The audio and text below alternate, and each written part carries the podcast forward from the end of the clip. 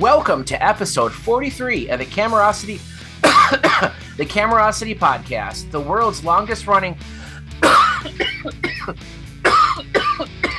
the world's longest running open source film photography podcast. My name, my name is Mike Eckman. And we're oh no. Mike does not sound very good tonight. You think he's okay? Oh, look, he's, he's slumped over. On board, we have a forty-five-year-old male, chief complaint, chest pain. Mike, Mike, speak to us. Oh, my God. Is, is, is, there, is there a poke feature on Zoom? I think he's gone. Yeah. Oh, no. I think he's dead, yeah.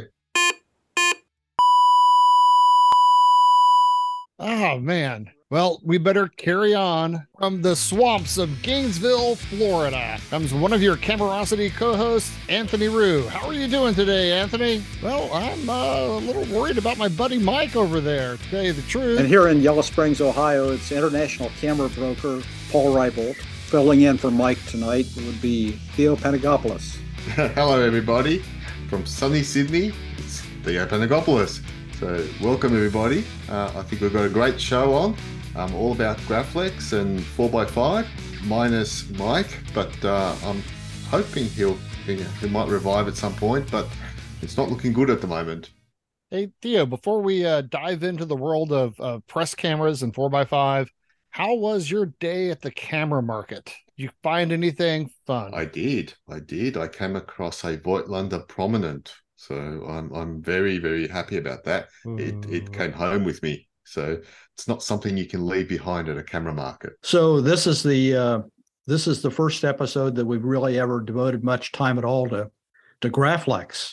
And I was I was going through mine today. I had a, a friend who uh, I was his camera scout for about twenty-five years, and he was an old bachelor, and he uh, collected cameras. And I scouted for him, and I found him cameras. Well, it turned out his favorite camera of all were any Speed or, or Crown Graphic. And what I learned was that there were a huge number of variations in those cameras, not just by, you know, the model or the anniversary or century or or whatever, but also by the lens, the lens and shutter possibilities and, and other things that went into it. So unfortunately, he passed away about three years ago and left me his collection. So I wound up with roughly fifty or sixty uh, Graflex cameras, and many of which I had already got him. So I had to find my favorite, and my favorite turned out to be a Crown Graphic with a top-mounted viewfinder. And the reason for it was that it was plastic rather than that funky leather over wood. I stripped it down. I took every single piece of it off that I could get off, like the flash bracket, the viewfinder with the little funky viewfinder that was on it, and uh, made it into a field camera, which I still I still have and still use. Well, I'll say that before, just before the pandemic, um, I'd never shot large format in my life, and I never thought about shooting large format, and found it just to be incredibly intimidating. And it was it was Simon and the guys over on the Classic Lens podcast were like, just get a just get a crappy press camera, you know, just you know, go out there, spend fifty bucks, you know, it may self-destruct, but it'll at least let you understand what it's about. So I went out and got a, a Burke and James press camera for fifty dollars, and I just kind of fell in love with it. It's one of those things where I'd always seen them, but did not understand them at all.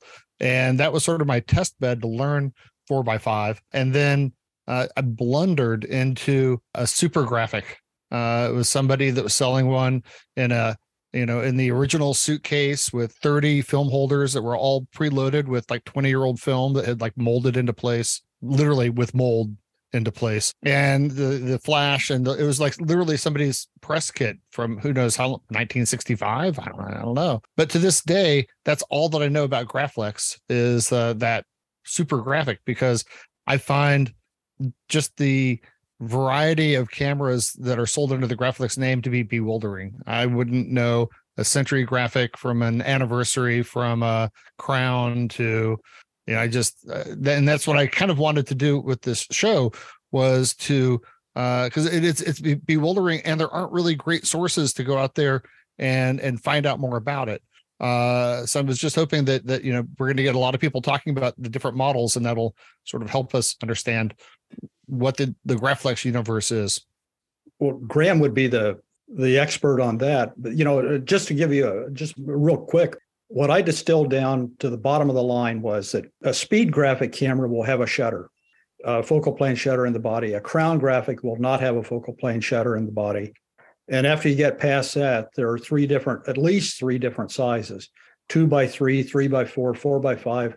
And if I'm not completely mistaken, there's a five by seven somewhere out there, though you don't see very many of them. Is that is that oversimplified, Graham? No, and it's it's really hard from our perspective in like current day, like twenty twenty-three, looking back at this is fifty years worth of manufacturing history that's being condensed down. You're looking at Crown versus Speed versus Century, and and it gets really confusing to look at all from the current day perspective. But you you're you're right on the money. They they made two by three through five by seven. And in Crown and Speed Graphic, uh, Crown Graphics weren't made until the Pacemaker came out. So there is no anniversary Crown Graphics. There's just anniversary Speed Graphics. Because back then you had the Cycle Graphic and other like studio cameras that kind of took over that that Crown Graphic, no, no focal plane shutter business. But everything with Speed in the name before nineteen forty-five meant focal plane shutter. Um, and a lot of that comes with, because you also have like, there's the Kodak Speed, which is effectively a, a like a Folmer and Schwing uh, focal plane shutter inside of a Kodak camera. But you're you're definitely not oversimplifying it by saying that it's it's it's confusing mess when you look at it from from today's perspective. And Graham, just um, just as uh, you've, you've jumped in here, uh, yeah. maybe give us a bit of a background of yourself, oh. and because uh, obviously you're you're got the name Graflex Parts, and it'd be interesting to understand where that comes from, your your knowledge around Graflex, your background in Graflex, to sort of ease us into the topic. Oh, certainly, certainly. So I started up, um, Graflex Parts is more the name of just kind of a general project more than just a trade name. I, th- I think of it more of as project. Um, and the idea is to not sell old Graflex parts. Like I've got, I've got a whole pallet full of camera junk behind me. Um, that is just old, like I've got boxes and boxes of Speed Graphic parts. But what I like to do is I machine new parts, or, and usually I like to do metal. So I'm not a three D printer. Um, I've got a laser and, and C N C in my shop too, but I've got a lathe and a mill. And so I'll make small parts and, and usually things that you can't get for Speed Graphics. I started up my, my whole thing about five and a half years ago, I think now. Um, I've been into film since I was about uh, thirteen years old, and I'm, I'm, I just turned thirty last week. Otherwise, I've been fully employed for a good five years now doing just Graflex repair. Um, I'll do simple C L As, like uh, I work on Speed Graphics um, a lot, a lot of Speed Graphics, uh, just tune-ups and things like that. But I also do really extensive work, like I can replace focal plane and shutter curtains. I do the whole whole nine yards. I can make the whole big shutter curtains with all the ribs and everything like that. Um, but what I really like to do in my shop is specialize on like little tiny things where they're really critical, where you can go out and buy another Speed Graphic for two, two, three hundred dollars, you know, if you if you've got a broken curtain. But the cameras I like to work on are, you can't get new parts for, or you can't, you can't even, you know, it's like five by sevens and things like that, where there were only very few of them. So that's kind of where I've got a lot of my, my knowledge. I'm also involved in a few different um, Facebook groups, like the Graflex camera group that we've got. Um, and there's a bunch of history and research that comes with just being involved in the work like I've been for years. So, so things like, like to me, it seems simple to look at Speed, Crown Graphics and, and that whole lineage. And it, it seems just apparent to me, but I, I'm well aware of how confusing it is to, to the average person just jumping in. So I, I can understand that, because uh, I um, I posted a picture the other day of, uh, and it did have a Graflex in there, and someone's come back and said, oh, that's a P H forty-seven E. And I've got, okay, how did you tell that just from the front? And obviously there's all these tell signs there. So, so you know, there's obviously a lineage and a background on where these cameras started and how they progressed. So Um, it might be worth diving into that a little bit in in terms of, you know, Graflex, where did they come from, how did they start, and, and what what was the first initial models, which I imagine is the, the look-down S L Rs. As far as Graflex goes, it's it's interesting because it, it's easier to look at a Speed and Crown Graphic when you know more about where it all came from to start with. And so the company started out in about eighteen ninety, eighteen ninety-two-ish. Um, William F. Folmer, um, I'm not, I don't know Schwing's first name off offhand. I've, I've been doing a different YouTube video today. That's a whole other work of history. Um, but they started out in about eighteen ninety-two, and they were making initially uh, gas lanterns like lamps and certain things, and also bicycles. So think uh, stamping manufacturing, tubes, certain like production manufacture, or uh, like like large scale production, the, you know, industrialization, late eighteen hundreds. And they immediately started to transition. They were getting enough orders for and requests for cameras because uh, they were, it was a big thing back in the eighteen nineties to have a bicycle and go out and bicycle with a camera at the same time. So Graflex's first camera, or at this point, Folmer and Schwing Manufacturing Company, uh, their first camera was the Cycle Graphic, and it was meant to just attach to a camera or to a bicycle. Uh, and it, you can find some great photos where it actually had a whole bag that was meant to go on bicycle handlebars, and it's super cute. But from that, they then immediately started extending themselves into the professional market, because you had all of the big wooden studio cameras, um, and that whole market started, existed. But around the same time, you have this this whole booming of manufacturing going on in the European market, and also in the Rochester area where Folmer and Schwing were originally located. And it's it's like eighteen ninety-two to eighteen ninety-eight, you have a bunch of different focal plane shutter designs come up at like one time. Everyone's got the next best idea. Everyone's trying to get a patent that's a little bit best up on this leg. It's different in this way. It's different in that way. And then finally in eighteen ninety-eight, we see the first single lens reflex in the U S, United States get built, and it's by I, I can't remember the name offhand. Um, there's a Graflex Historical Quarterly. Uh, uh, gosh, I can't remember the name. But if you also, along with Graflex dot org, look up the Graflex Historical Quarterly, which is like a small publication that uh, a man by the name of Ken McHelf made, and it's amazing, amazing resource that will stand the test of time. And he's documented this, and so. The first real single lens reflex was made by a guy who was just really into bird photography. And bird photography back then, you wanted to be able to see the image that you're going to take right away. You wanted to be able to compose and then collapse that mirror and be able to take the photo right away. And so he stole, well, collected some ideas from friends that he had in the, in the industry and made effectively the first single lens reflex camera. Well, this is eighteen ninety-eight or so, and Uh, William Folmer sees this and he's like, I need to have that camera. I need, this is the next big wave of manufacturing. And they had also been creating, at that point, they had already created the graphic camera line, which were like more field cameras, but the graphic camera series was now the name that they were branding things under. And so in nineteen oh two, uh, Folmer patents his patent for a single lens reflex camera. The mirror mechanism, everything, goes above and beyond trying to write this patent out to cover everything. And he deems it the Graflex, the graphic reflex camera, or the graphic graphic automatic reflex. Well, and then later on, a few years later, you have the Auto Graflex, which is the automatic Graflex, because they decided to change their shutter. I believe William Folmer stole his first shutter patent and then quickly changed it by nineteen oh five. And so then that's the shutter that you have. That's the shutter that lived all the way up until this, the Speed Graphic, until, well, they came out with Super Speed Graphic and killed the whole focal plane shutter line. But you have this same shutter, which is the long roll focal plane, where you've got multiple different apertures cut in a big long roll of fabric, and you wind it up to a certain point, you hit a release, and it drops that aperture in front of the, the film, and that's how you, you make your exposure. Um, And they kept that same shutter design, tweaked it a little bit for some different designs, but kept that all the way through the Speed Graphics and through the Super D and and all of those cameras up until the sixties.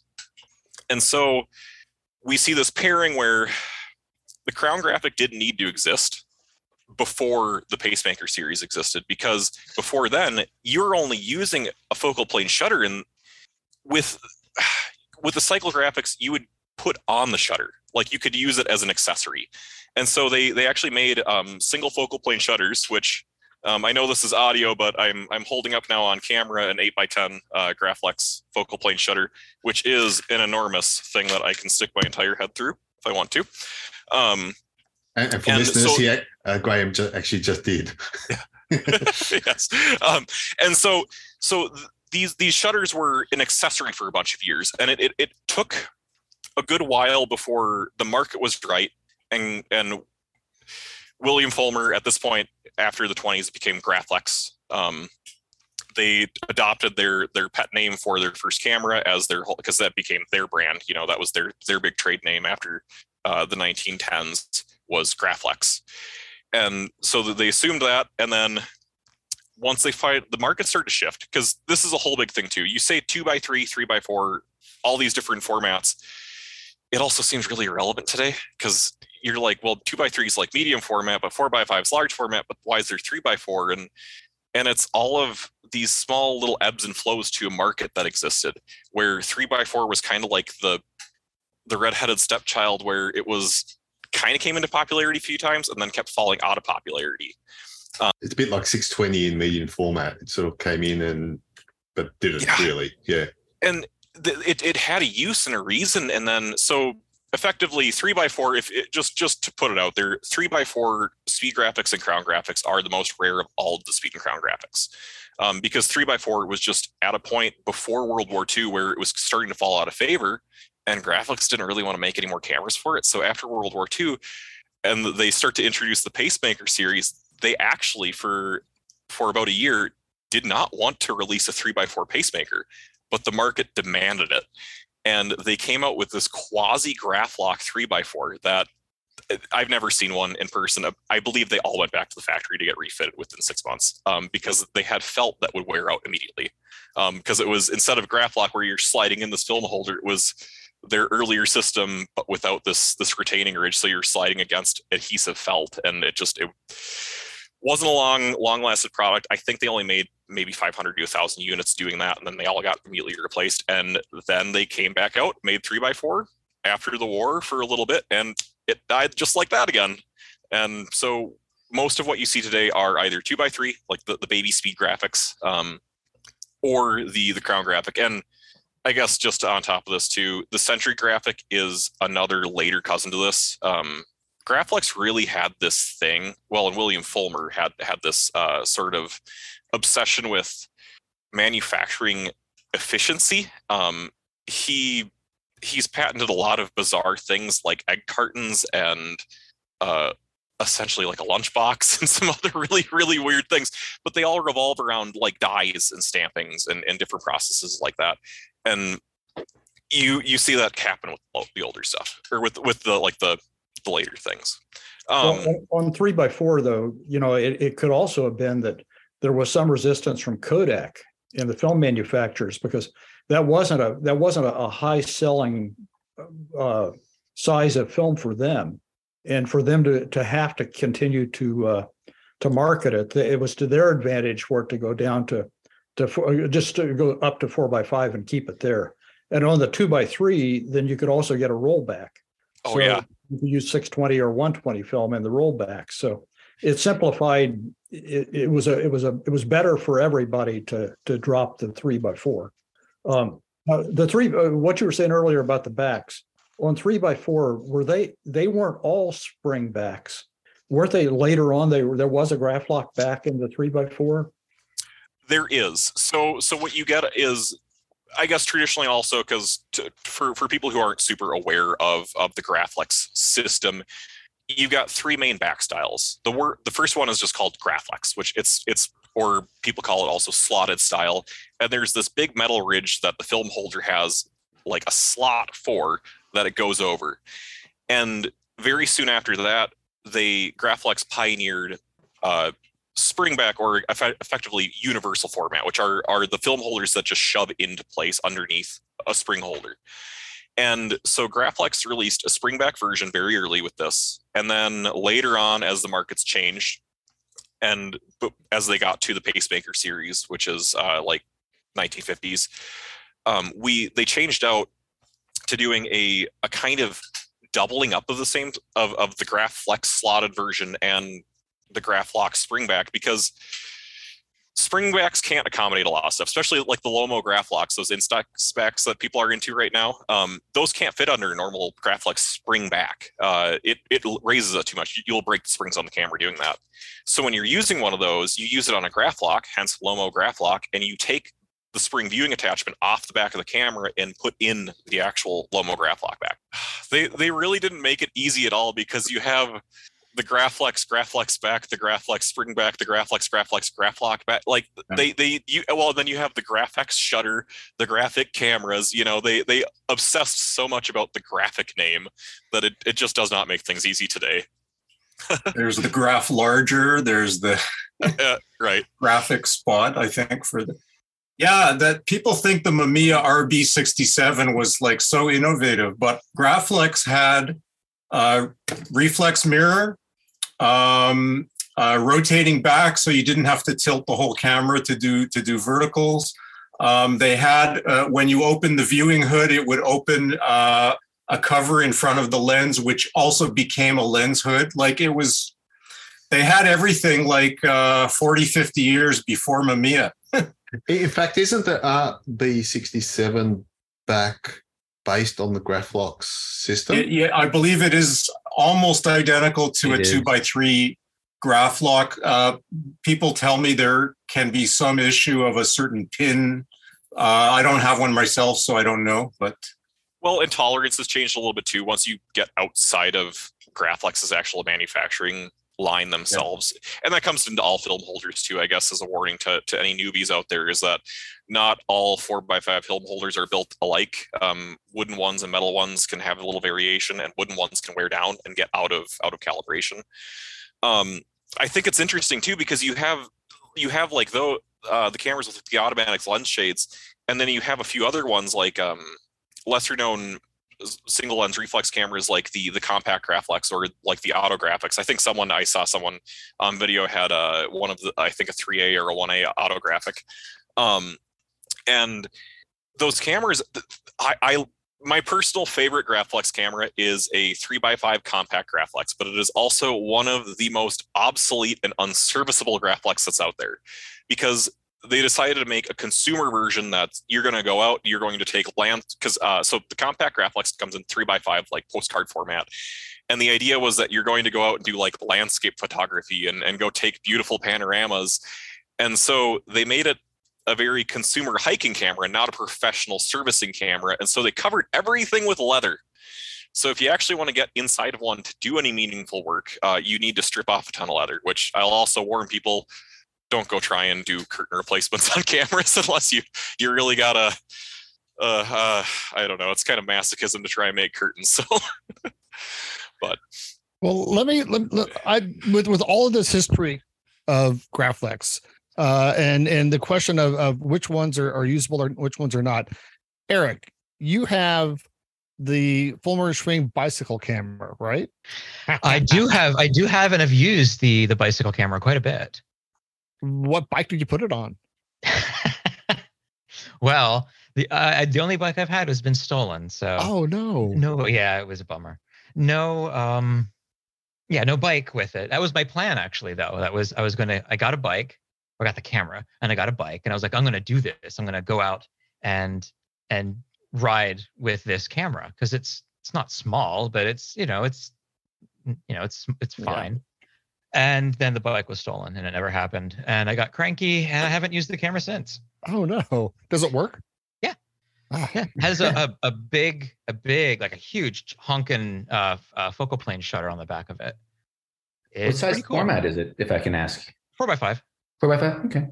I say on my bike trips, I've actually used one of the aforementioned three by fours. Oh. Yeah. So I've done twelve hundred miles from San Francisco to Tucson with a three by four. Oh, cool! Wow, what a Glutton, glutton for punishment is also yeah. what that is known. That is great. And then, uh, Fam, you were holding up one of the the View reflex cameras, right? Auto Graflex, five by seven S L R. Yes. This big baby right here. That's the size of my chest, basically. Yeah. Oh, no, oh, oh let, let, let me stand up just for to have a little size. Just gauge how big this thing Whoa. Is. It is. Yeah, that's the uh... basically the height of my entire chest. That's amazing. And yes, it's a Graflex, so what you see is... What's the viewfinder like? Is it bright? Is it? Can you get a really good good view through it? Through well, I have a f three point five lens on it right now, so I've actually shot this in very dark and cramped concert arenas and venues. So I, I mean, I see fine right now, wide open at f three point five. It's suitable in almost any occasion. It's amazing. So, I have to ask that. And then I also have, I saw a one A, which I'm super curious about. Sorry, camera nerd here. But for the five by seven shooting concert photography, like, did you have a media pass Or you just sort of like traipse through security with this like camera literally the size of your torso, be like, oh, don't mind me, it's going to the rock show with this ginormous box of film. Uh, you know. Yeah, it was for an artist named Sudan Archives, and she was actually on Jimmy Fallon's show, um, I believe last month. And it was through a mutual friend who helped me get the media pass in order to bring this thing in into the concert. And I was using this not only in the backstage, but I was also using it while it's in the crowd itself. So you can imagine like just being bashed around by the audience left and right while holding this thing, taking photos. Did you just take like H P five and push it to like thirty-two hundred or something? Uh, yeah. So I so I used a four hundred speed Foma Pan four hundred, yeah. And then I pushed it thirty, uh, thirty. So I meter everything at thirty-two hundred, and then mm-hmm. I pushed it in. I believe I use um, I use um, Ilford's. Uh, I don't know how to pronounce it, like microfine or mi- microfen.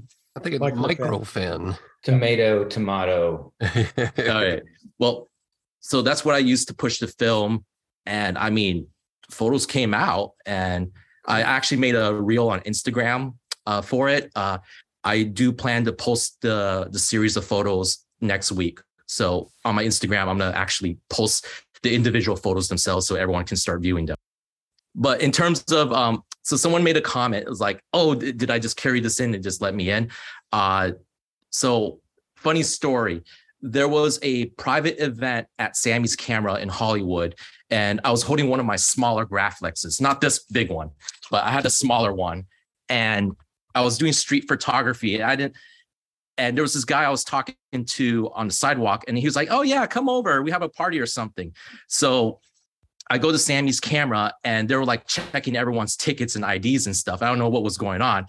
I guess they thought I was part of staff or something. So with the with that camera, it was a three by four Series D. I just waltzed in without being in, without being asked or carded or anything. And it turned out to be a event with the Cinematographer Society. And there was like directors from Hollywood and cinematographers. And one of them was uh, named Dean Cundy, which is cinematographer for a lot of our favorite movies back in the nineteen eighties. And he worked with Steven Spielberg. And yes, uh, I was talking to him, and I was like, can I take a portrait of you with this camera? And he's like, hell yes, I want a portrait with that camera. So I love having that. I love having a Graflex just because like it's so inviting to people. Not only it's something that's so different, like who's this person using this camera from like the nineteen twenties, but today? And I don't know, it just makes everyone excited to get a photo from it. And I haven't received a single no from anyone I've taken a photo of. Uh, I actually met um, Abil, Abil on the bottom. He just waved his hand.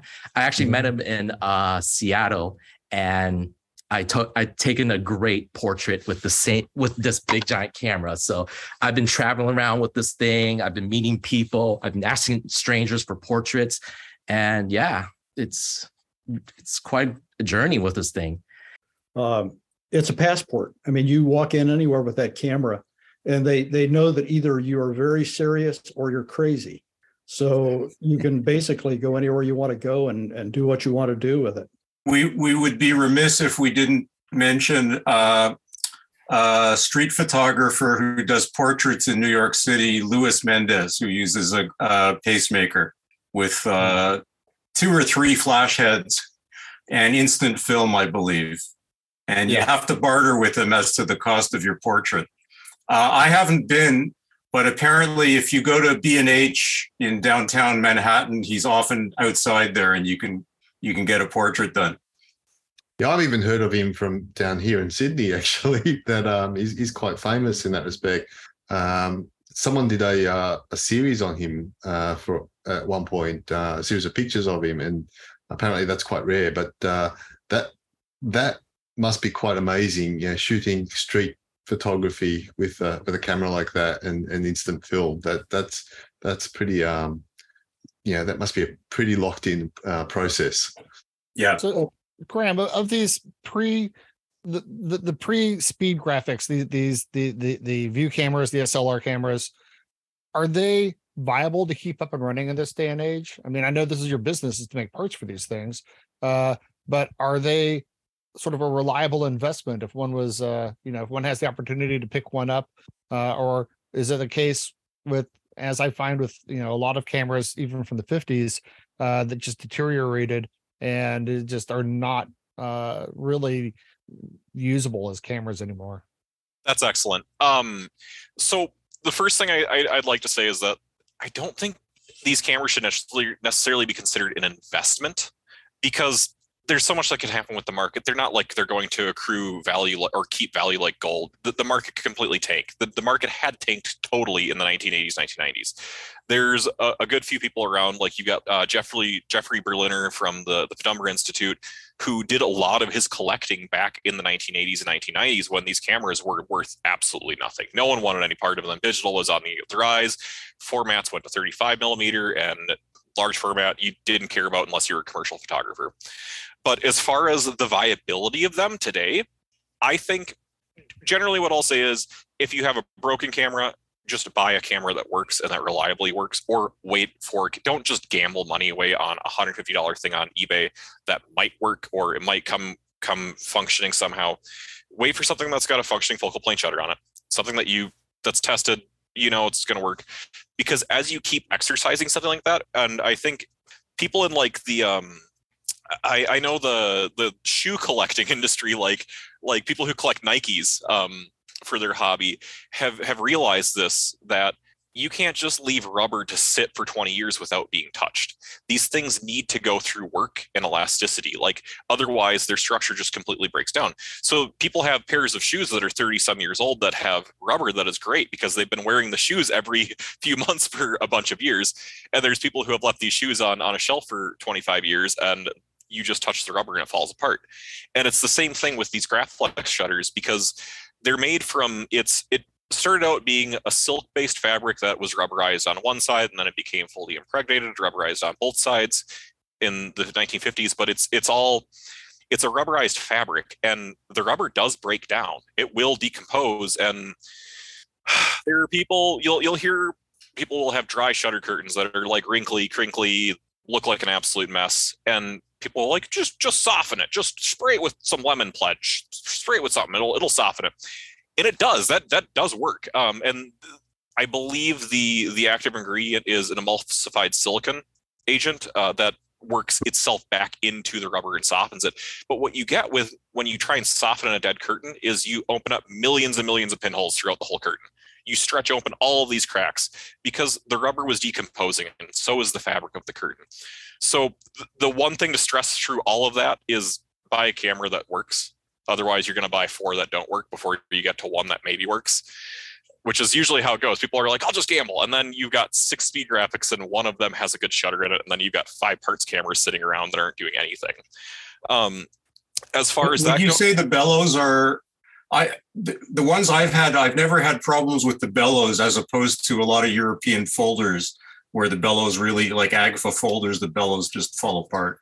It, that comes down to some really key manufacturing decisions that Graflex decided to make early on. And part of it's the leather outer. Um, when you get to certain, there's a lot of funky synthetics and, and different rubbers that the European market tried to, to use. And I don't I don't know if that's totally just how manufacturing trends work. You also have World War One, World War Two that comes over the top of things in, in Europe that we don't think about in, in the American market here with Graflex. It's like, well, the war happened and sales skyrocketed. It's like, okay, well, the war happened for Mentor cameras, and Mentor nearly shut down for like ten years. I think what we we we need to look at is some ca- like more recent cameras, like the Pacemakers. The newer the camera that you're going to buy, the more reliable it's going to be, um, and that comes with some of the decisions that Graflex decided to make along the way. There are older curtains. If you go back to actually the eight by ten shutter that I, I was holding up before and sticking my head through, the original curtain that came on it was a very very old, like circa nineteen oh eight version of shutter fabric. It was thicker than their actual standard that they moved to. It had some other decisions that went into what they were doing when they manufactured it, and it it aged terribly. But as they started to move on, um, there was a period like during the, I think the late nineteen twenties, nineteen thirties, where, so I, this will be for the people who really know Graflex, um, Series Bs, a four by five Series B notoriously has a really bad viewing hood on it.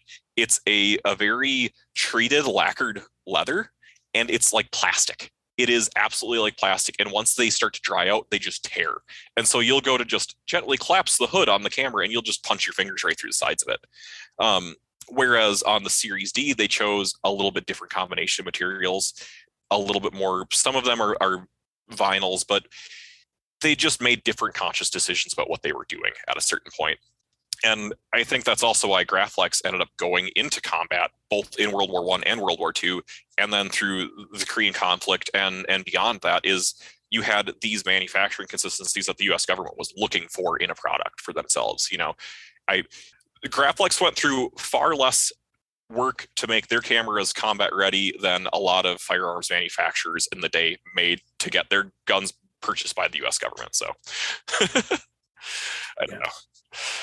I just wanted to throw it out there that we've talked about the reflex graph, Graflex cameras and the graphics, the press cameras. Uh, Graflex also made another kind of camera, which was a view camera, very early monorail. I thought it was maybe the first monorail, but somebody on the graflex dot org site corrected me. But they made a, a series of cameras called the Graphic View. Uh, this is a Graphic View two. Has uh, movements that tilt from the center, which is considered somewhat superior.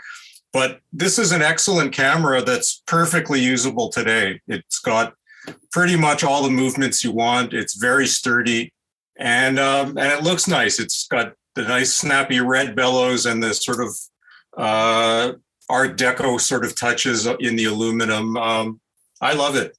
So uh, Graflex had their hand in everything large format. Mario and Julian. Julian is a, a Graflex, Graflex shooter. Yeah, a baby shooter, meaning I'm not very good. Are you shooting the two by threes or? Not, well, I have two two by threes, but I like the four by fives better. Are you shooting sheet film on the four by fives or using roll film? Um, paper. You're doing paper. Okay, cool. Very cool. Yeah, she cuts her own paper um, just about every morning. She Uh, does a couple of shots before anybody gets up, and then she develops them. And uh, a lot of times her negatives are so good that we don't even invert them because they look good as, as negatives. Saying so good is very subjective. Uh-huh. So are you, are you, you, so you're making paper negatives. Are you then, do you contact print them to make yourself a, a positive from them, or are you just scanning them and, and inverting them? I'm not very good at contact printing. I've done it a few times, so I, I've figured out what I like as a negative, and I shoot for the negative, so they're kind of like a Polaroid.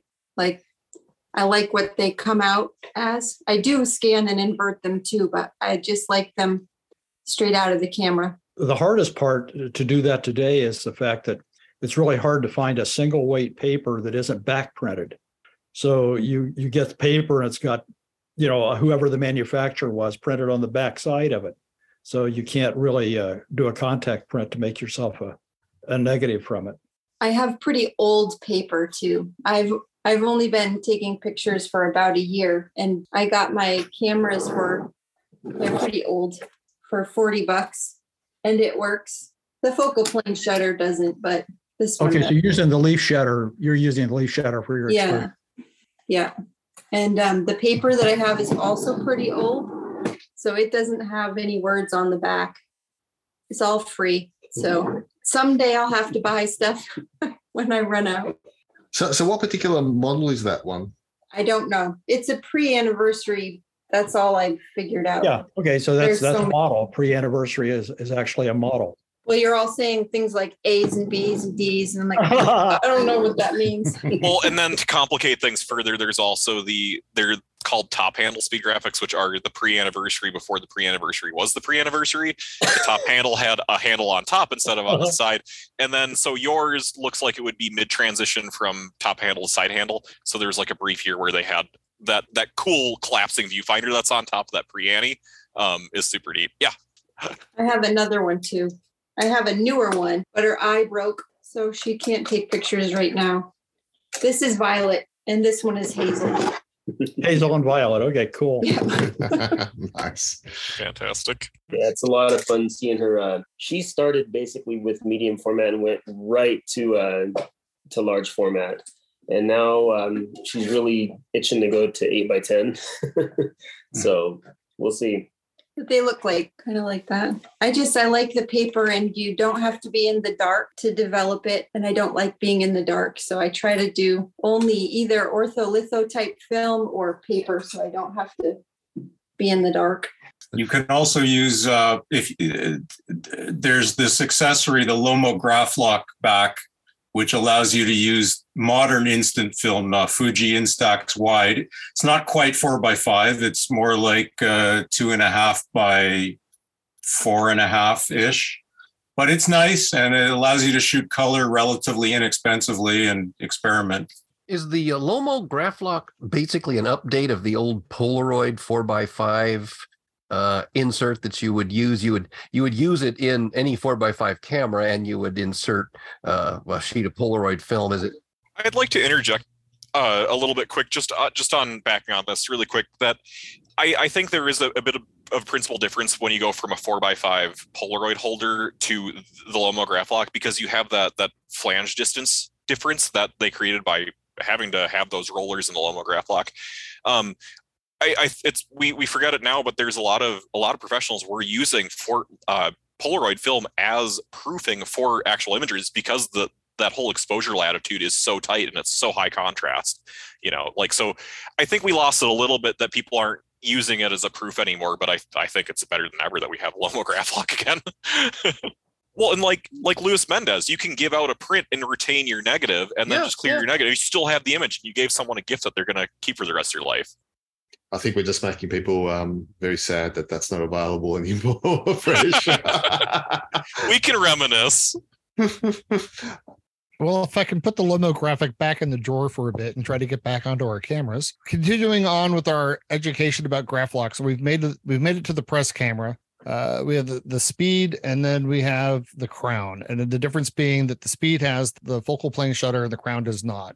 Are there tips that you have for people using a Speed to be able to adapt, uh, let's say, projector lenses or old brass barrel lenses? I mean, what are the relative advantages of, of if you're looking to acquire a press camera, of going for one over the other? Yeah, that's that's a big thing for for beginners too, because when you, especially when you get your first large format camera, you kind of want something that's going to hopefully do the whole deal that you want to do. And people are look at a Crown Graphic a lot, and they they don't realize that a lot of lenses you're going to want to shoot are projection lenses. You know, lenses that were not meant to take photos; they were meant to project photos. So you don't have an adjustable aperture, or iris, or any of that. You're just it's a barrel lens. There's no shutter. You can't put it in a leaf shutter because it's probably too big for a leaf shutter, especially for the the ones that you usually see on like a Crown Graphic. These like lenses like Buell's or uh, the Hydosmats and and all these these funky big lenses, they're part of why you want to shoot them is because they're really fast too. They're like f two point five or f two point eight for a pretty long lens, and on four by five film that adds up the the, the focal uh, equivalent becomes kind of crazy, and they're really really shallow depth of field lenses. The big thing is I'd say go for four by five. If you might want to shoot one twenty or smaller format films, yeah, you might want to try and get a two by three or three by four Crown or Speed, but save your money for a four by five. And I'd honestly say also just save your money for a Pacemaker version. What I re- like to recommend for the best beginner Speed Graphic is the iteration of Pacemaker Speed Graphic before they went to that plastic top uh, rangefinder.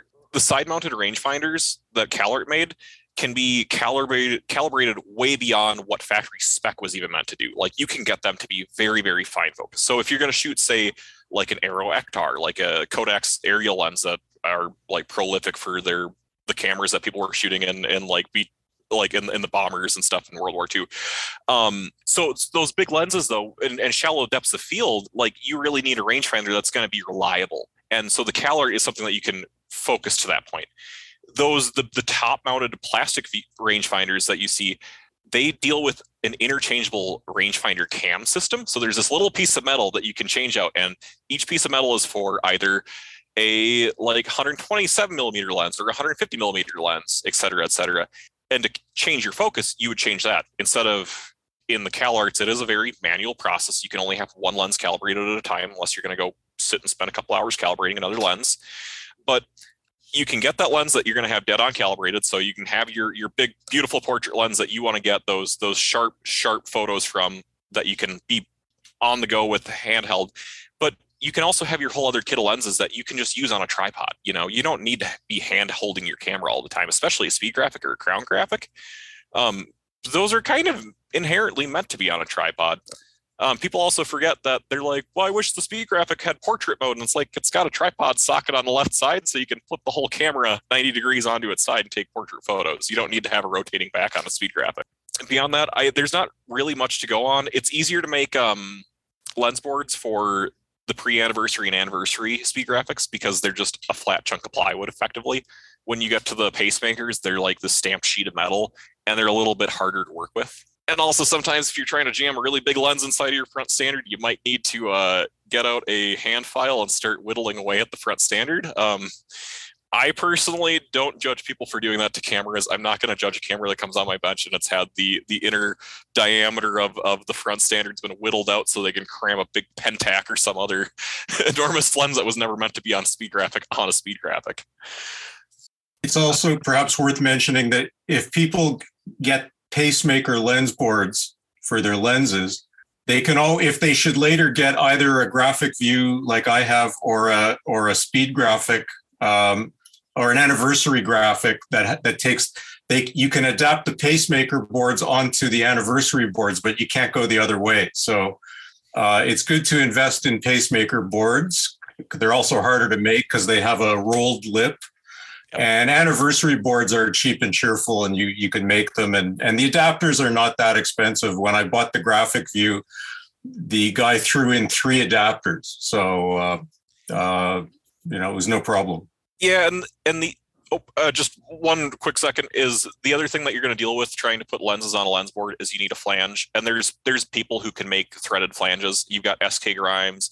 You have R E F Camera. Um, I don't really like to make flanges. It's not really what I'm set up for in my shop, but there's a lot of people that make flanges. And that's that's the other thing you're going to need is you got a board, you need something to actually hold the lens to screw the lens onto. Also, three D printing's a thing, and there are groups that are really into this right now. So, well, you really only need a flange for, for a, an adapted lens or a very heavy barrel type lens.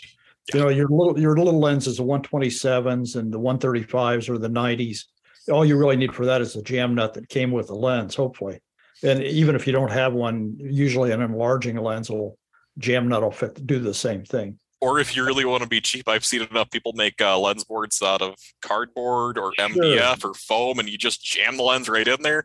Maybe yeah. throw them, or even hot glue. You know, hot glue can come off of metal. That's not a thing that I'm going to get mad about either. Is hot glue. but if you're not adapting, but if you're not adapting, I mean, it's. I mean, this is a Schneider lens here. That just fits in the hole, doesn't it? You don't actually need to put any the flanges or anything.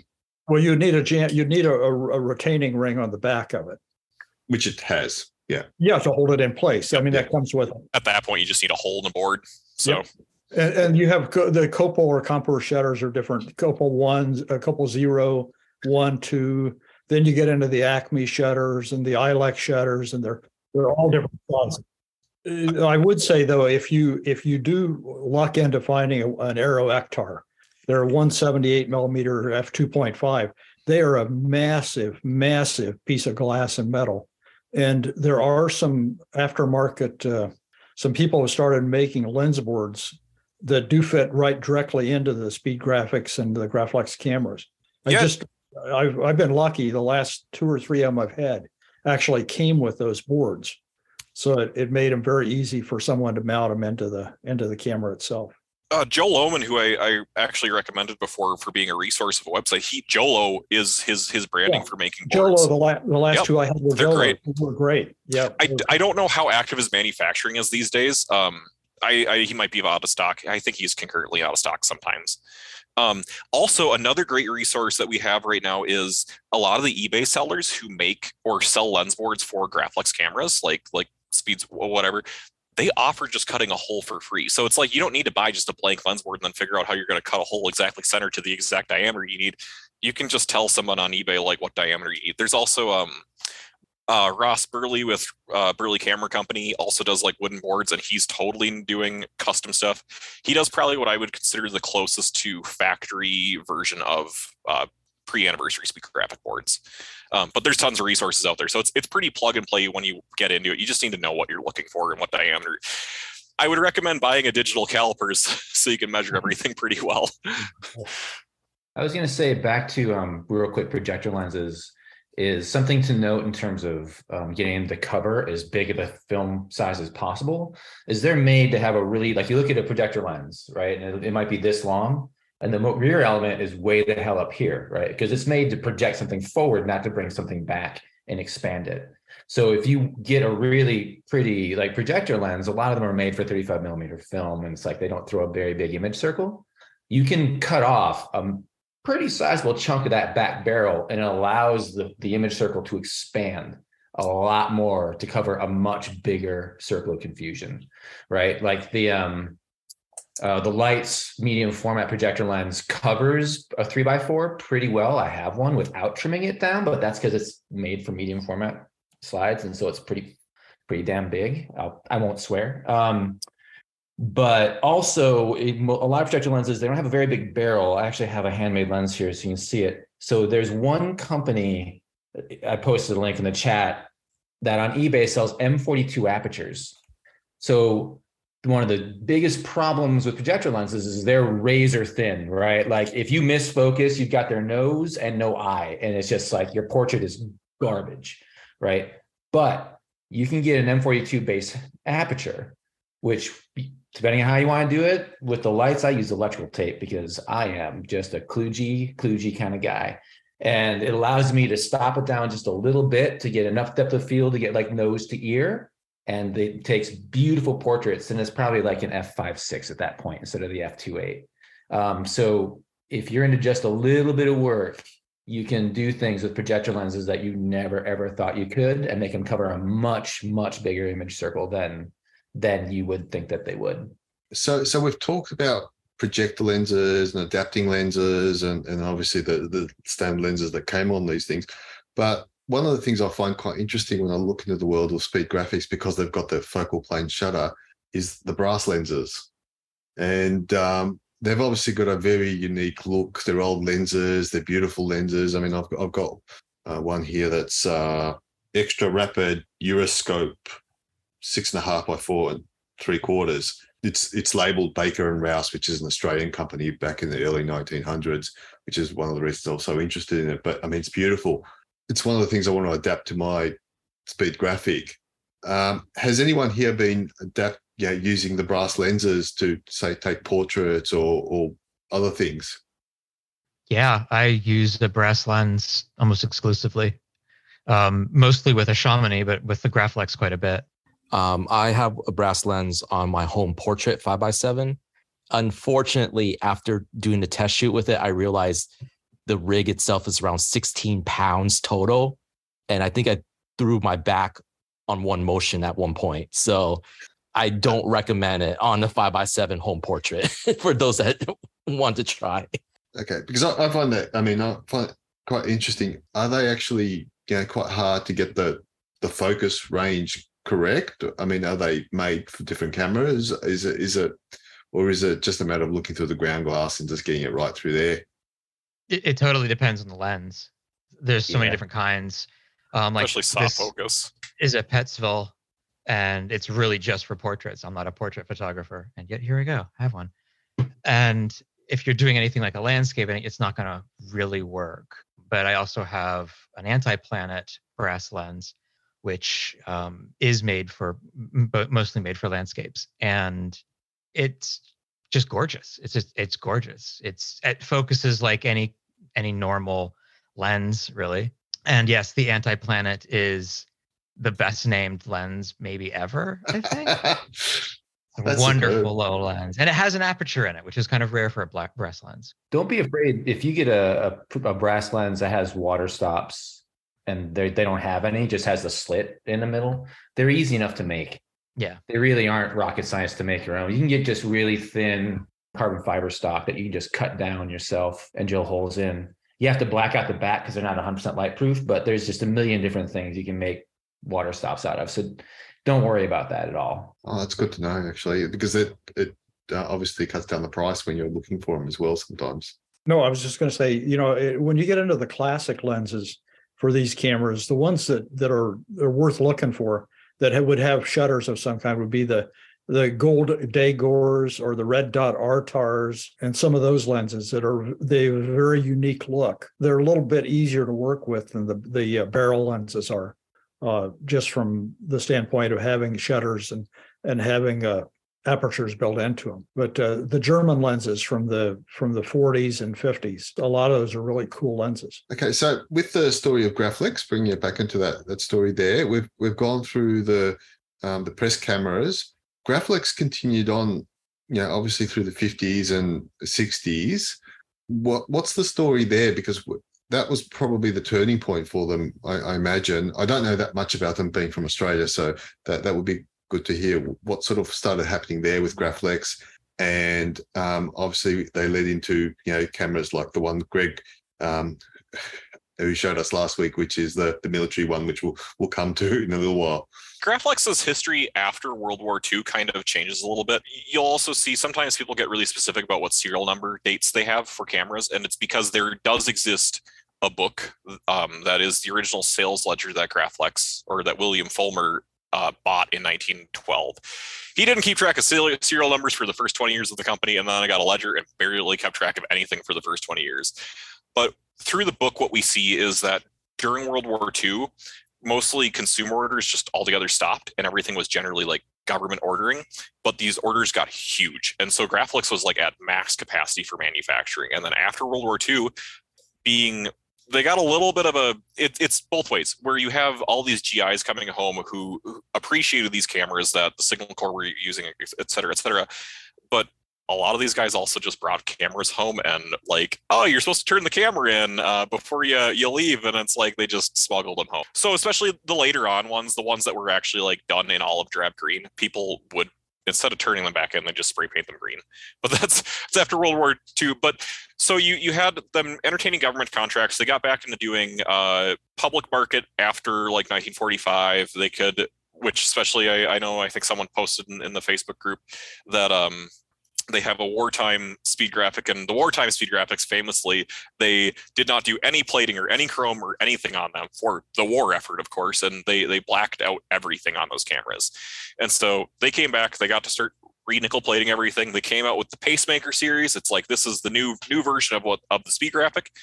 They thought about trying to make a rotating back on the Pacemaker. They realized it wouldn't work and keep the same profile of the camera as they wanted, so they're like, let's just do the Pacemaker. It introduced with just a side-mounted rangefinder. Soon enough, they put on a top-mounted rangefinder.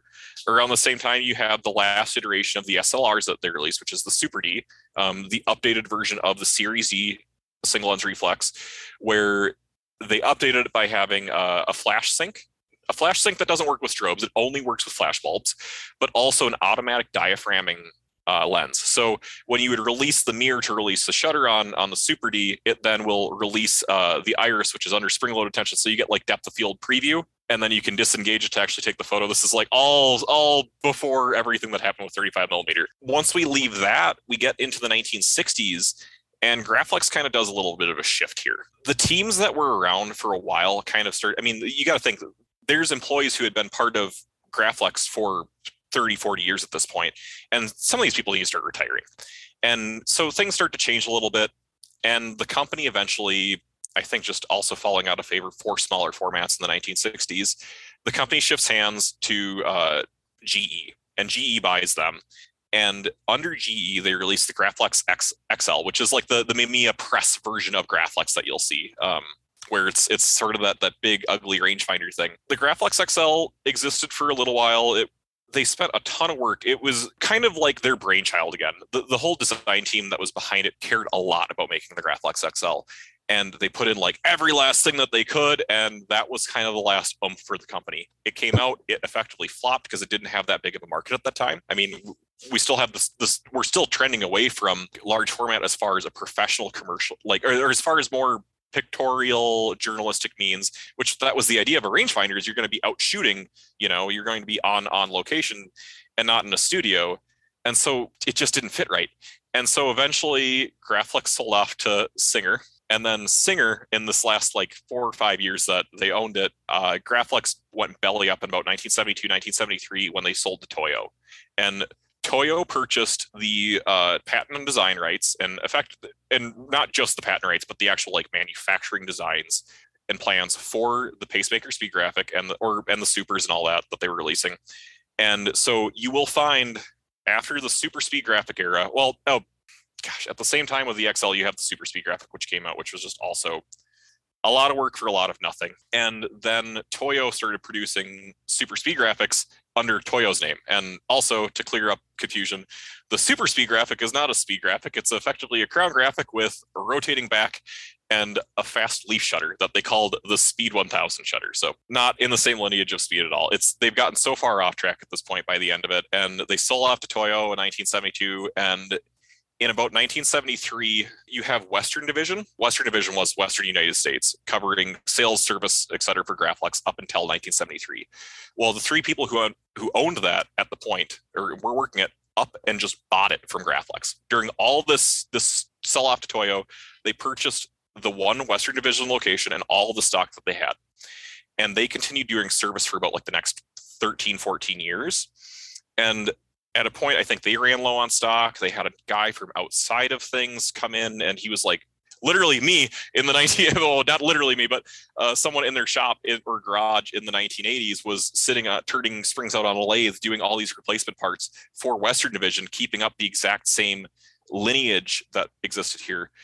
And so you have this, this part stock that the Western Division owned, and that ended up changing hands a couple more times. Someone bought it with intentions to start up repair, didn't do anything. Going back to post Graflex here though, when we're on like the last legs of this, there is a part stock from Western Division from the seventies that's floating around hands now from private stock to private stock.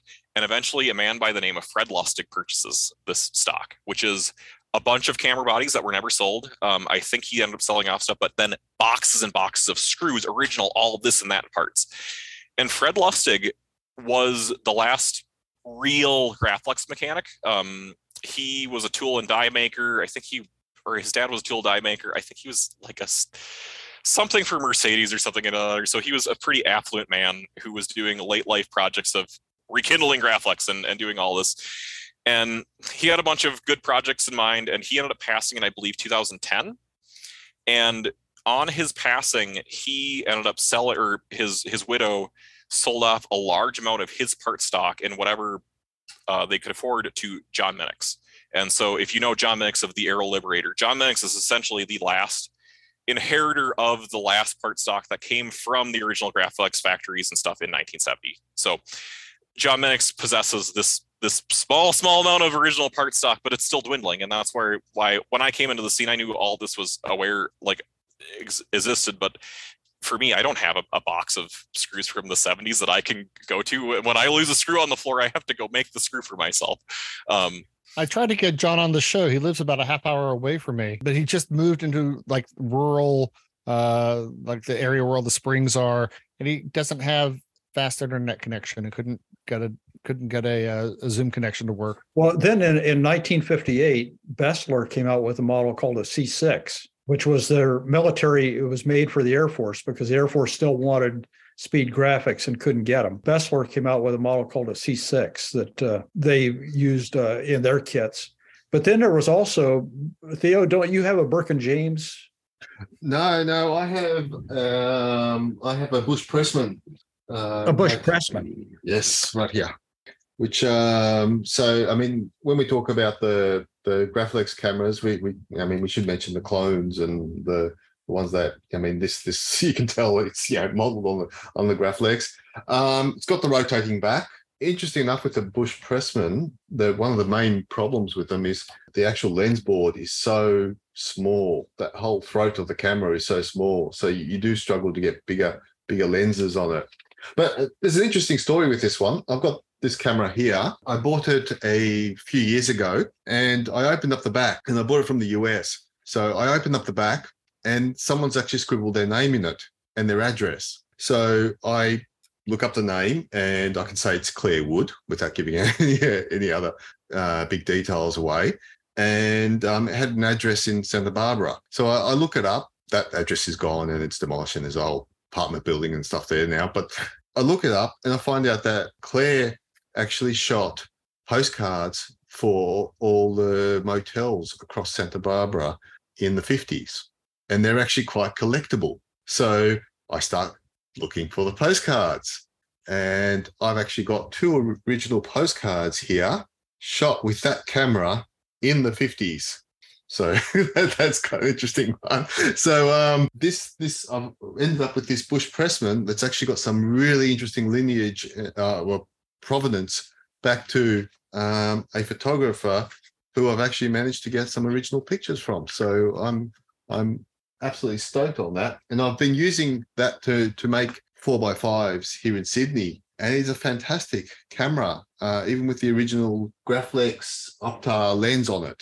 And I think I guess that's something to to sort of consider with these cameras too. They've been around for a long time, and they've seen a lot of things. And uh, yeah, yeah it, you know, I've got the the P uh, P H forty-seven E I mentioned earlier, and that's got actually got the the military red stamp on it as well. So that's obviously gone somewhere, and um, it, it'd be late in the war because I think that's the forty-four forty-five model, but.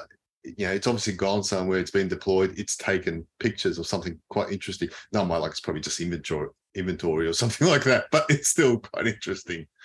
Uh, another uh, American competitor to Graflex for the graphic uh, press type cameras was uh, Burke and James, uh, which I think was in Chicago, and uh, they made a press camera called the Watson. There was also a British competitor, uh, Micro Micro Precision Products, that made a quite well-regarded press camera. My favorite bit about my Burke and James is that they uh, they hired Weegee to do the, the manual, and uh, you know Weegee was famous for using his his his Speed Graphic, and somehow Burke and James thought they were going to get some of that Weegee magic by uh, having these incredibly corny photographs of him demonstrating how to use the Burke and James camera as if it were some sort of like comic book illustration. Anthony, you said you had a Burke and James. Which one do you have? Do you recall? All right, Anthony's gone to grab something. I'm curious. Nick Marshall is here. He's been very quiet. Are you a, are you a graphic shooter, Nick? Uh, starting to, yeah. You know, I, I kind of avoided getting into large format for a long time because I didn't want to have to deal with the, you know, developing and scanning and stuff. And I'm pretty hardcore on instant film, Polaroid, pack film and stuff. So I've seen a lot of good good results with that, and I decided to just dive in a couple years ago. So yeah, I picked up like a three by four Series D. It's kind of like a little miniature lunchbox, very he- heavy miniature lunchbox Series D for a good deal. This was like K E H. I don't know why they sell bargain bargain deals that are perfectly look perfectly good. And then I also got a couple Speed Graphics recently, and I planning to try and shoot an event uh, this coming weekend. Um, with the uh, Lomo Graphlock back I just got. So I'm going to try to fix up a Speed Graphic.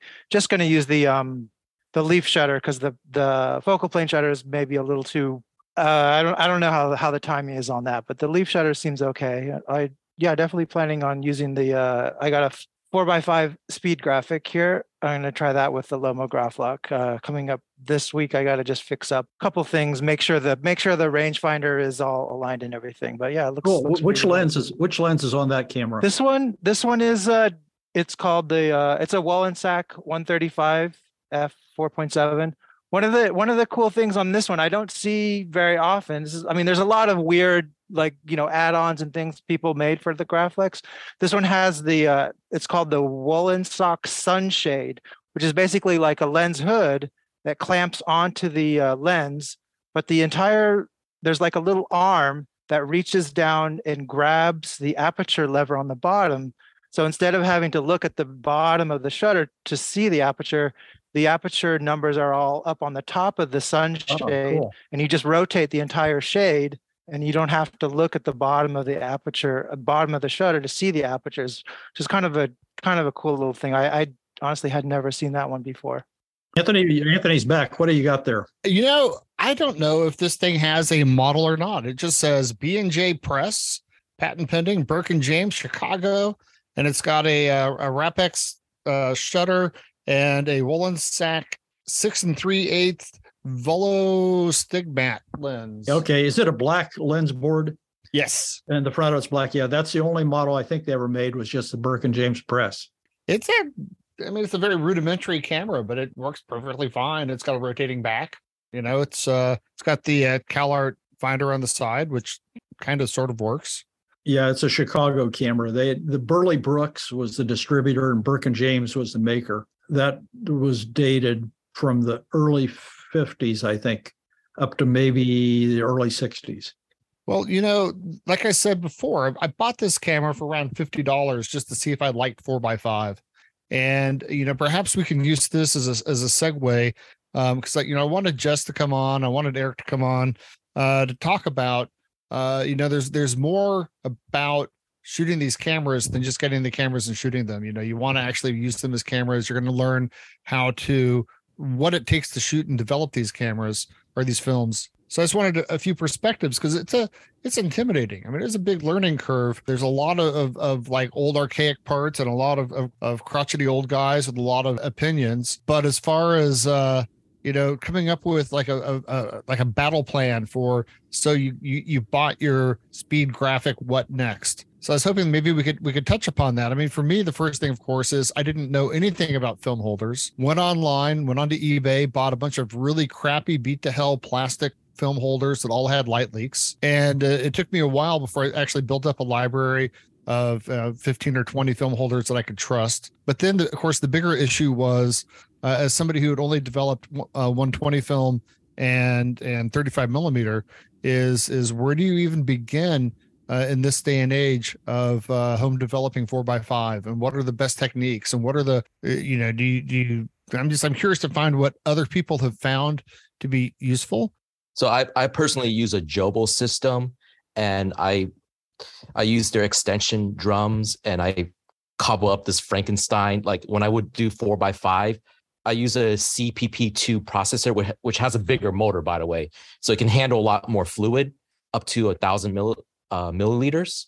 And uh, for four by five, I would do eighteen sheets at a time. And then for five by seven, I would do twelve sheets at once. Wow. You could do that with the C- like yeah, that one. Just, just don't do that with the smaller Jobo, the, the C P E two. Don't do that. You'll burn out the motor. But for the C CPA and the C P P P, yes, they have a bigger motor and you can do that. And I actually uh, opened one, uh, fun tidbit. I opened one up once Um, to fix it, and the motor was actually a uh, car window actuator. So it's it the same motor that was used to control car mo- car windows. So that was a fun fact to find out. Oh, uh, a good setup to start developing four by five, I think, is the uh, Stearman press tank. It's a it's a very small. I think it's less than one hundred bucks, and it allows you to do four sheets at a time. And Uh, it's, it's a, it's, it uses very little chemistry. It's super easy to use. Uh, it's not, you don't have to fiddle with it in the dark. So I think that's a very good uh, like starter one. Uh, and for most people, four sheets at a time, I think is good. I think he's so, soon he's going to release one that is uh, allows you to develop six sheets at a time. He, he announced it recently. Um, and another good one to get started on, on four by five is uh, there's this three D printed one that, that fits on a Patterson tank that is called the Bees. Um, it allows you to develop six sheets, and it's, uh, I mean, I probably if you have been shooting film for a while, you have a Patterson tank, right? And use one liter Patterson tank, and that, and that's it. Uh, and, and and that's kind of it. And I think that if you have a, um, you got yourself a Graflex camera, just buy some cheap Foma Pan just to to to try it, and uh, hey, it might actually work out of the box, right? Um, and developing is not that different compared with developing any other black and white film. I was gonna say for um, for starting out, paper negatives are great because you can work with them underneath the safe light. You can cut them down to whatever damn size. I actually bought a three by four speed gra- graphic thinking it was a four by five, and then I was like, "This is not a four by a oh, son of a." But there were a lot of swear words involved because you can't get that film right, and the film holders I got were wrong, so I had to recalibrate everything. Um, so paper negatives are great. They're cheap. You know, you can handle them with a safe light, do whatever you want, develop them. You can do all sorts of things with them. Um, it's a little bit harder to get now than it was when I started doing this, but X-ray film, the Kodak B slash R A stuff, it's single-sided. So it has an anti-halation layer on one side and emulsion on the other side. I think there still might be one company making single-sided X-ray film. Also insanely cheap. You just cut it down to size. Also handleable underneath the red light. Um, if you develop it well, you can get full. I did Route sixty-six with um, not a Speed Graphic, but with a travel wide four by five on a bike with that film. And it's, it's great. Um, also the Arista litho film is dirt cheap and comes in four by five and eight by ten. Again, red light handleable. You can just watch it develop. You just sort of get it dialed in. And um, when you really get used to that stuff, you can just mess with it, because as it develops, you can play with it. You can put chemistry on it as it goes. You can create effects. You can get it as smooth as glass, or you can just mess with it and create artifacts through chemistry, right? Um, for both paper and litho, ortho, X-ray stuff.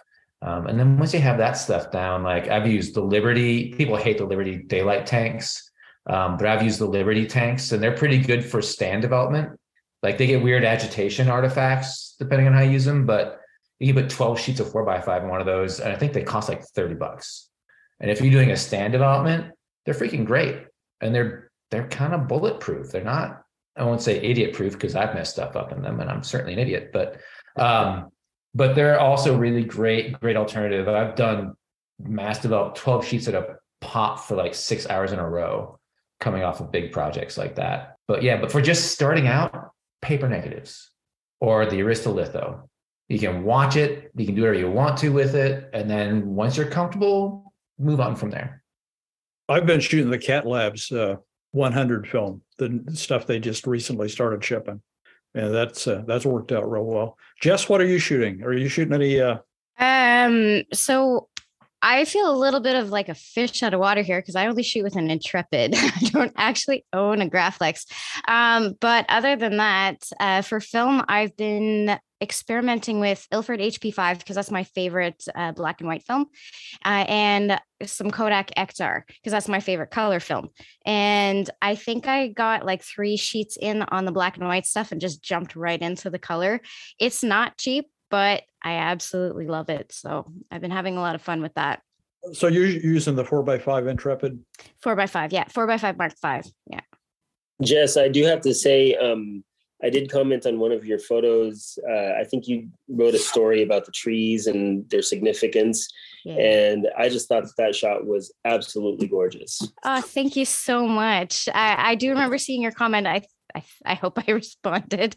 Yeah, you did. Okay, about, good. uh, our bodies turning back into the dirt. And right. Yes. Yes. Well, thank you so much for that. Um, that's one of my absolute favorite trees. Yeah, I I photograph mostly in the woods with my Intrepid, uh, or actually I should say exclusively at this point. I don't think I've brought it out anywhere else so far. Um, but that's what I really wanted it for, because I took the Mamiya R B sixty-seven out into the woods with me all the time. And so I thought that four by five would just kind of give that extra oomph that I was looking for uh, in my images. And I, I actually think that it does a pretty good job. Um, of course, you know, I'm going to end up making mistakes along the way for sure. I've spent a few hundred dollars on color film alone. So, you know, mistake number one. Um, but I'm really excited to keep exploring. Are, are you processing your own film, or are you sending it out to the lab, or? So the black and white I process at home. Um, I actually use a Stearman press tank. Uh, Eric gave me the uh, the heads up on that one when I was starting out, because I wasn't sure how to get started, if I should use an insert in my Patterson tank or not. And he suggested the Stearman press. So I said, okay, I'm just going to get that and not even fiddle around with anything else. Uh, for color, though, right now, I still have it dropped off at my lab in Montreal, um, because I'm just... I've never done color development before. Uh, I know it's easy. I know it's not necessarily supposed to be more difficult than black and white or anything. I just haven't actually taken the jump uh, to start doing it. And I have very limited space. So all my space is for my black and white chemicals, uh, which, because I'm a little bit of a control freak, I don't like having my black and white developed by other people. Uh, so that takes up all my space right now, but I do eventually want to actually process my own color so that I can make it just that much cheaper to shoot in four by five. So Jess, is the Intrepid going to supplant the R B sixty-seven as the greatest camera ever made? uh, I I doubt it. Honestly, I doubt it. That is just my absolute favorite camera. That thing is going to the grave with me. Uh, but the Intrepid, oh, it already has a really big place in my heart, though. Um, it's just a fantastic camera to play around with, and I am really enjoying using it. And it's a little bit lighter than the R B, so that's also kind of a bonus for it. Um, I I don't know. Maybe ask me again in a few years once I've had a little bit more experience with the Intrepid, what I what I think at that point. As of now, no, the R B is still still my baby. I will say that if if you all haven't seen them, Jess has been publishing on YouTube uh, the sort of winter uh, series of her taking photos out in the woods around her farm. Uh, and I highly recommend, you know, I don't watch a lot of YouTube videos, uh, from different camera people, but I do watch all of Jess's, and it's just, it's really delightful to watch her process as she's walking and framing and then showing you the, the results. Uh, and it, it has been quite impressive to see your, your, your, uh, taking to the four by five as, as well as you have. Yeah. It'd be great, Jess, if you could send us your link to your YouTube channel. Yeah, we'll sure. Put it in the show notes so everyone can see them. I'd, I'd love to see them too. You know, I don't have I don't have his Thurman press tank, but a friend did give me a Combi Plan tank, which I assume is somewhat similar to the Thurman tank. Um, it has uh, Paul, you know about this. You said it was uh, was this from the guy that imported Rolly? Yeah, H P Marketing was uh, the importer for for H P for Combi. And what's interesting about it, it has this this this, this sort of crystal plastic insert that you can dial in for different sheets. And so I also. Uh, the the other uh, sheet film camera that I love shooting is my my uh, Voigtlander Bergheil, and it doesn't really fit on any of the other uh, tanks that I have. I've got the Mod fifty-four insert, and I would try to taco them in here, and they'd always come loose and and cause issues when I would develop. But with this uh, Combi Plan, uh, you can literally just shrink down the size of the slots that it goes into, and it's got a little guide that they feed into. And I, I did six sheets the other day, and they, they came out just perfectly developed. It's a really cool tank. Also, Jess, one thing to look out for. I had a friend that gave me one hundred sheets of Ektachrome four by five. Oh. And so I've been home developing my uh, Ektachrome four by five, and that is a thrill when you pull that out of the soup and you you hold it up to the light the first time. And if you've never seen a four by five reversal, it, it kind of makes your heart go pitter-pat. That's yeah. exciting. Uh, Provia is actually one of my favorite slide films. I love shooting that in the R B. Uh, so I'm actually hoping to pick some up in four by five. Before, I don't know if that one has been discontinued, but anyways, before all of Fujifilm disappears. Uh, but uh, I'm definitely keeping my eyes open on eBay for any kind of four by five slide film that I can find. I, I use one hundred F in um, Provia one hundred F in my uh, four by five, and it is fantastic. Um, oh, nice. To, to Anthony's point, it's fantastic when you hold it up and, and you just just see all those colors. Yeah. Amazing. Hey, Daniel, Daniel was holding up some cool stuff earlier. Oh, yeah. I, I just picked up this Super D from eBay. Um, I got it for a really good price. I think a really good price. I got it for five hundred dollars. Um, it is the older uh, Super D model. And, you know, I've been doing everything Graham has told me not to do. So I've taken out the curtain. I've put silicone oil on the curtain. I've uh, done some other experimenting things because my curtain actually, it's, it's from what I've heard, the Super D curtains, Graham, maybe you can explain, they usually are pretty good, but this one seems like the older one style rubber. The other thing is it actually, it's three by four and it came with the six by nine back. And so that was really like, so I actually shoot some medium format with it. Some other gear that I have that's maybe a little, I mean, if we can see it in the background here. It is a Graflex enlarging camera that's been converted into eleven by fourteen. And, you know, I, I used the rare Graflex three by four as the shutter for my Barra lenses. That's some of the gear I have that's Graflex. And uh, the eleven by fourteen is going to be really wild. I'm Andy is... Uh, photo fam and chat is going to be helping me a little bit with trying to figure out how to shoot that. Shooting. Last last episode, Greg joined us, and at the very end of the episode, he he showed us a picture of his combat graphic. And and you also have a P H forty? The case minus the camera. That's right. You had so, the case and the accessories. I have everything in the case except the camera and the tripod. It had that uh, olive green tripod in the front. Um, So I, I know I can replace the camera pretty easy because it's just, I think from what everything I've gathered, it was a Pacemaker, right? I think but, that's uh, that. I think that tripod might be a little hard to find, especially in olive green and uh, you know, that went in that kit. But I mean, even if I just get the camera, it's still a pretty pretty complete kit. Well, the the uh, the combat graphic you had was just beautiful, and you had all the lenses for it, as I recall. Yeah, I mean, so the the guy that gave me that to you, you're gonna love this story. Is you know, I, I'm retired military. He's a retired military photo mate, but he was in a little bit older. He's older than me, and he said that in the eighties we have this thing. It's called defense reutilization, where all equipment is supposed to go to to be sold to the public if it's uh you know if it's got some value, so the government can get some money back. And there was a list. A lot of camera gear was stored in Philadelphia, and somebody said, "Oh yeah, we've got all these old cameras." And so the guy said, "Well, send them down here to us in Norfolk, Virginia." And they thought it was like a tri-wall where the cameras. Well, an eighteen-wheeler showed up full of those camera kits, those um, Graflex camera kits. So needless to say, they had way too many. And so I think they kind of just handed them out. Remember, somebody was talking about how uh, cameras disappeared in the military. Um, they handed them out as gifts to everybody in the command. And then they got rid of the rest of them because, you know, this is like eighty-two. So those cameras were long past their useful lifetime, uh, especially for seventy mil. Um, anyway, that's I got that kit from a guy that was uh, part of my group. And yeah, it's got all three lenses, the flash. It's still got the little tag on it from probably when it was inventoried by somebody in the military when it was issued. I don't think it was ever been used. Can I comment on this really quick? Sure. um, so, so if we're talking about the, the rangefinder, the combat rangefinder Graflex, Graf, Graflex. Okay. Yeah, the huge one. Um, really interesting. Uh, that actually got canceled halfway through manufacturing. So the ones that exist that were actually in the military's hands would have been whatever the, the, the trial batch would have been, where initially there was supposed to be a batch of five hundred of civilian and five hundred military. The the military five hundred was going to be fulfilled first. Both orders were actually canceled, and so no one actually knows the definitive ship unit number for either of them. All we know is that there are maybe like four hundred and some kits of the comp, which is crazy that there's only like four hundred and some, maybe five hundred at the max for the, the olive drab green ones. And then even fewer than that is we have some civilian ones that came painted black from, from factory.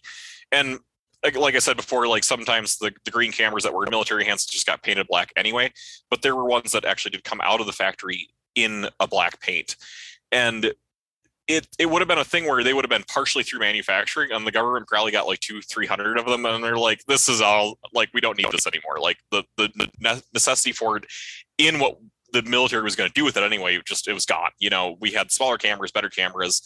Also, the the combat Graflex has its own issues for servicing. It's not a very reliable camera system. Um, but what we get is maybe four hundred and some units, and then a scant couple black civilian units that come up on eBay every few years. But uh, technically in the book, both have been completely strike through, crossed out, uh, both five hundred unit batches. So just, sorry, interesting note on top of that. Yeah. yeah. So ne- effectively, you know, I, the only ones that would have been used would have been like experimentally used. They would have not actually been used for real purposes. So. Well, I mean, I've talked to several guys in my group. I know that camera was designed back in the fifties, and I'm going to assume it was probably a reaction to the Korean War is more than likely what it was. Um, and that's probably why it got canceled, because the Korean War was so short that by the time they got the manufacturing spun up and everything, you know, it was too late. Well, but and, and I've, look, I've sorry, I mean, guys in my group, and they said they've actually remember using that camera in the Navy because, you know, it was made for the Army. Yep. Um, but they, you know, you know how it is. Stuff, stuff ends up on a shelf and somebody orders it and they get it. Um, and, and they remember using it. So it, it was used at, maybe not in war, but during wartime, if you will. Well, and that's also the military. You know, you're not just going to leave a few hundred. Well, and also part of it was they probably were trying to get a few units to be using the cameras to try them out for a couple of years before they just didn't want to continue the contract at all and just let it fizzle. Um, but you look at if. Not to talk about guns, but if you follow like firearms manufacturing history from the time too, there's a lot of other things that during the Korean War, we had a lot of ideas and we tried to get like different programs together, and then they nineteen fifty-three hits and the money's no longer there for those projects. So it's like, okay, just pull the contracts. Let's go back to what we're doing, rethink things for the nineteen sixties. and then Vietnam happens, and there's all that with the M sixteen, so gone. But, I've got yeah. a sort of a different sort of a question, um, not about gear, but just about maybe the philosophy of all this. Um, I know it was mentioned earlier that like back in the eighties, um, you know, the Graflex four by five, all, you know, large format was going out of fashion and people were kind of ditching them uh, hand over fist. But now it seems like I see a lot more people using, you know, Graflex or, uh, you know, whatever kind of cameras, Intrepid's making cameras, four by five cameras. Why do you think there's um, anybody here? Why do you think there's uh, kind of an upswing in people wanting to shoot these old style cameras uh, where, you know, they're, they're kind of difficult to use? What What is the deal behind it, you think? Well, I'll tell you one thing. If if you ever go down the rabbit hole of printing from a negative directly, making actual prints with an enlarger, uh, and scanning works brilliantly, but printing from a from there is something about a print made from a media from a from a, a, a large format negative that is astonishing. The gradation, the sharpness. So you get an image quality, a look that's real hard to duplicate through other means. I I guess I, I would have to agree. I um, I only recently myself, like I have a wife that shoots large format. I myself have only very recently, I'm saying within the last week, have gotten into medium format. And I'm just blown away at, you know, a cheap film, um, the uh, Kentmere one hundred. The clarity of that film in medium format is just astounding compared to thirty-five millimeter. So I can only imagine what it would look like in four by five. Yeah, it really is remarkable. I mean, even folks who know nothing about imaging or anything else will see uh, a print made from a large format negative and they go, oh my God, it's so clear. Because there really is just something almost visceral, and I've always thought it's it's gradation, but whatever, it it's it, it it's something you can see on the print. I think it's um, not only just for large format, but for film in general. Um, my experience, uh, my wife has two sons who are now in their twenties, right? That I've known them since they were their teens when she and I started dating. Um, so through high school, and I've been shooting film for well. all entirely. Like this is what I learned on is, is film. Um, and when you break out a film camera of any kind, that generation is like, what's that? Because all they've ever done mm-hmm. is produce something digital. They've rarely been able to create art that they can then pre- hold in their hand and say, I did this, right? And so they there seems to be a lot of fascination with the physicality of it, right? The physicality of the process, the physicality um, of the end product, and the fact that you can't just, well, you can wing it. I wing it gratuitously a lot, and that's just part of me breaking a lot of eggs, but um, but you really have to like pay attention. And, and for the people who've fallen in love with large format, it's that too, like the spades, right? You need to really dial it in and like get it in control and figure out what you're doing and, and not make any crazy mistakes. Um, and it's almost like the process is, I won't say like religious, but it's almost therapeutic, right? Like you do this thing, you do this thing, you do this thing. And depending on, on, on how far down the rabbit hole you go, like you can go everywhere from like, you can cut your own film, load your film holders, make your own damn camera if you want to, right? You can make a sliding box camera. I've done that. It's actually really interesting. You can make your own damn lenses.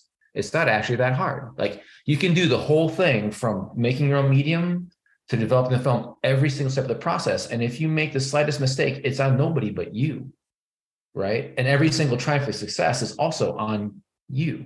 And that's a really magical thing, I think, um, speaking personally, and also for like a lot of folks who um, like don't get to have that physicality and don't ha- get to have that kind of control, creative control in their life, right?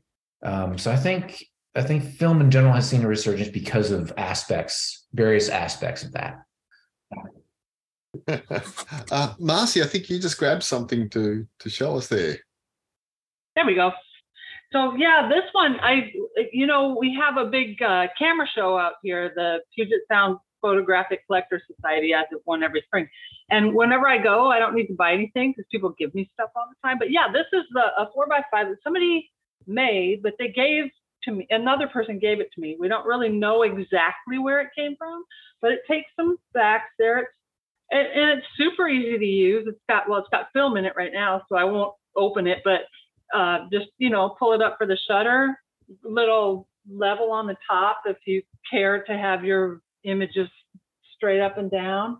But another thing I got there, and I don't know, I mean, imagine everybody, but I didn't see anybody mention this one, is the, the tanks that we were talking about. This is an old Bakelite one, and I use this all the time. They just slide in. Does anybody know what I'm talking yeah, about? Yeah, that's that's a Yankee. I have okay. I, that's the one I mentioned. I the two okay. brothers, they're actually adjustable. They'll go they'll adjust down yeah. to two by three. Yeah, it goes three down by four, four by five. Down. You can yeah. use them for all kinds of things. I really like it. But anyway, yeah. that's just people bad. hate on them because they're hard to agitate and get good agitation. Huh. But if, if you're careful, they're okay. And they're the agitation on those tanks is lift and drop. Not too hard though, it's fake. No, no, just lift one side and then drop it, and then lift the other side and drop it. Oh yeah, yeah, yeah. Anthony, what time is it? It's time to start wrapping up. Who would have thought that there was so much to say about Graflex? And, and we didn't touch so much stuff that I wanted to talk about, but uh, we we may have to do a part two Graflex uh, episode uh, like we did on Pentax. Does anybody have, uh, you know, we've got a, a great panel here. We've got a lot of very interesting people with a lot of historical perspective. Are there any last questions before we uh, we wrap this up for the night? Well, thank you all for coming. Uh, Graham, thanks so much for c- coming by. It was it was terrific to have you with us. And uh, we want to get the uh, get your link to uh, to your website to post in the show notes. Oh yeah, yeah. Thank you for having me having me on. I'm I'm not usually like a podcast listener per se, but I. This was an absolutely fun chat. Um, if you want to get a hold of me or, or find any of the things that I'm I'm doing or, or anything that I'm into, uh, I'll I'll get I'll send you my link itself. But I I just go by Graflex Parts on my website, on my Facebook, Instagram, all that stuff. So yeah, I think Anthony has the way to get in touch with you. So we'll post all that in our show notes. And uh, awesome. And thanks everybody for coming. And uh, I know you you probably we've all missed Mike being here tonight. Mike is a little under the weather this evening, so he's uh, he's resting comfortably at this point, and uh, and we we hope he uh, he recovers soon. So, anything else to say, Anthony or Theo? What do you think we're going to do next week? I mean, we've lost Mike, so I, I'm not sure how we're going to go forward with this. You know, by the time we do the next show, hopefully I'll have a box from Australia here, and I know that you had a reciprocal box from Uh, Ohio that showed up uh, in Australia. And Paul, I know that you're always having cameras rolling in. So what do you say we just do a show where we talk about what's going on with our own lives and get caught up and uh, and just see what cool new cameras we're playing with this week? Yeah, we'll just have a couple of beers and talk about Mike, about what a great guy he was and how much we're going to miss him. That sounds like fun. Let's do that the next episode. Sounds good to me. Good. I'm in for that. Well, we, we said we were going to get Robot Mike. Robot Mike was going to make an appearance, but uh... yeah, apparently the only Graflex he's ever shot is the jet with the C O two cartridge. I mean, that's a claim to fame. Who the hell else has shot one of those? Yeah, who else has had one that worked? All right, guys. Thanks so much, and uh, we look forward to having you visit us again sometime. Thanks, everybody. Good night. Hey, bye. Thanks, everyone. Bye bye.